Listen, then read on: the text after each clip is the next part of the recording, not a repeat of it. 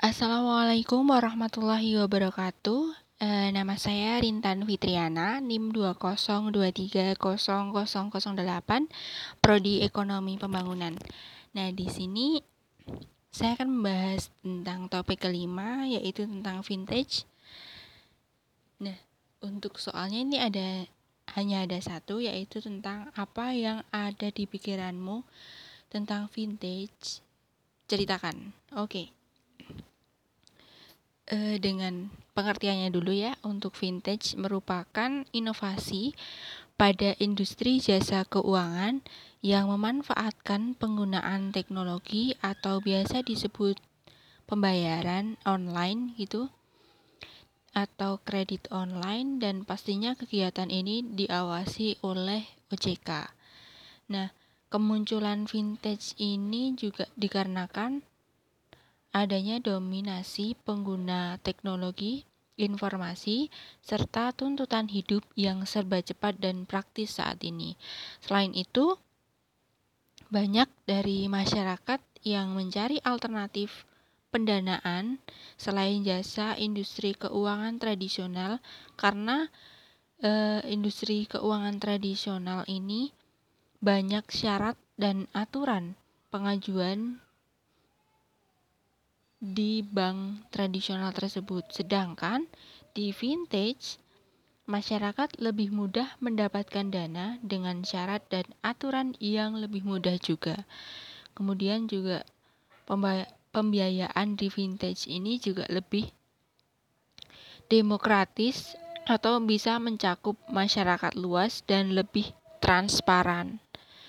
Dan kemudian juga dengan vintage ini permasalahan transaksi bisa diminimalkan atau menjadi lebih efisien dan ekonomis, namun tetap efektif. Kemudian ada beberapa jenis vintage, yaitu yang pertama pembayaran, clearing, dan penyelesaian. Kemudian ada market provisionary atau agregator. Kemudian ada deposito atau peminjaman dan pem penambahan modal usaha. Kemudian juga ada yang keempat itu adalah manajemen resiko dan investasi. Nah, kalau saya sendiri, ini kebetulan saya memakai vintage ini yang pembayaran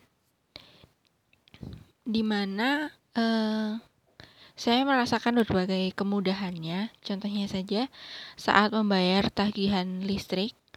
Kalau biasanya tagihan listrik ini dibayarkan, kalau saya dibayarkan biasa ke koperasi terdekat. Nah, setelah menggunakan vin, setelah ada pembayaran secara vin, vintage ini, saya bisa membayarkan tagihan listrik saya tanpa harus pergi ke koperasi tersebut. Bahkan kalau pas uh, memang beruntung gitu ya, biasanya malah mendapatkan diskon atau promo-promo menarik gitu dibandingkan saya harus pergi dulu ke koperasi, kemudian harus ngantri dulu di koperasinya. Bahkan di koperasi pun tidak ada pemotongan pemotongan apa harga dan promo-promonya pun nggak ada gitu. Sedangkan di vintage ini kita bisa menggunakan sistem poin, terus kita juga ada cashback, promo, diskon harga dan lain sebagainya. Itu sangat memudahkan bagi saya. Selain itu juga menggunakan eh, pada saat pembelian kuota atau pulsa.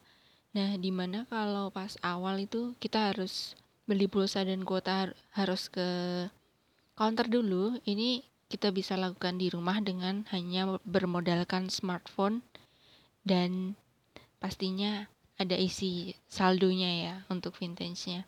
Kemudian juga sering kali pulsa dan kuota ini juga punya potongan harga atau bahkan diskon sampai 50%. Tidak hanya itu, saya juga menggunakan untuk pembayaran belanja atau saat e, karena memang saya pelupa.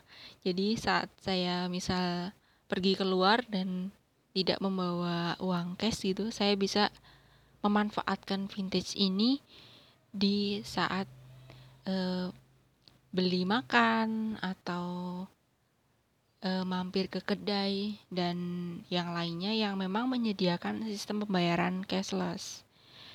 Segitu saja untuk cerita saya tentang dan pendapat saya tentang vintage kali ini.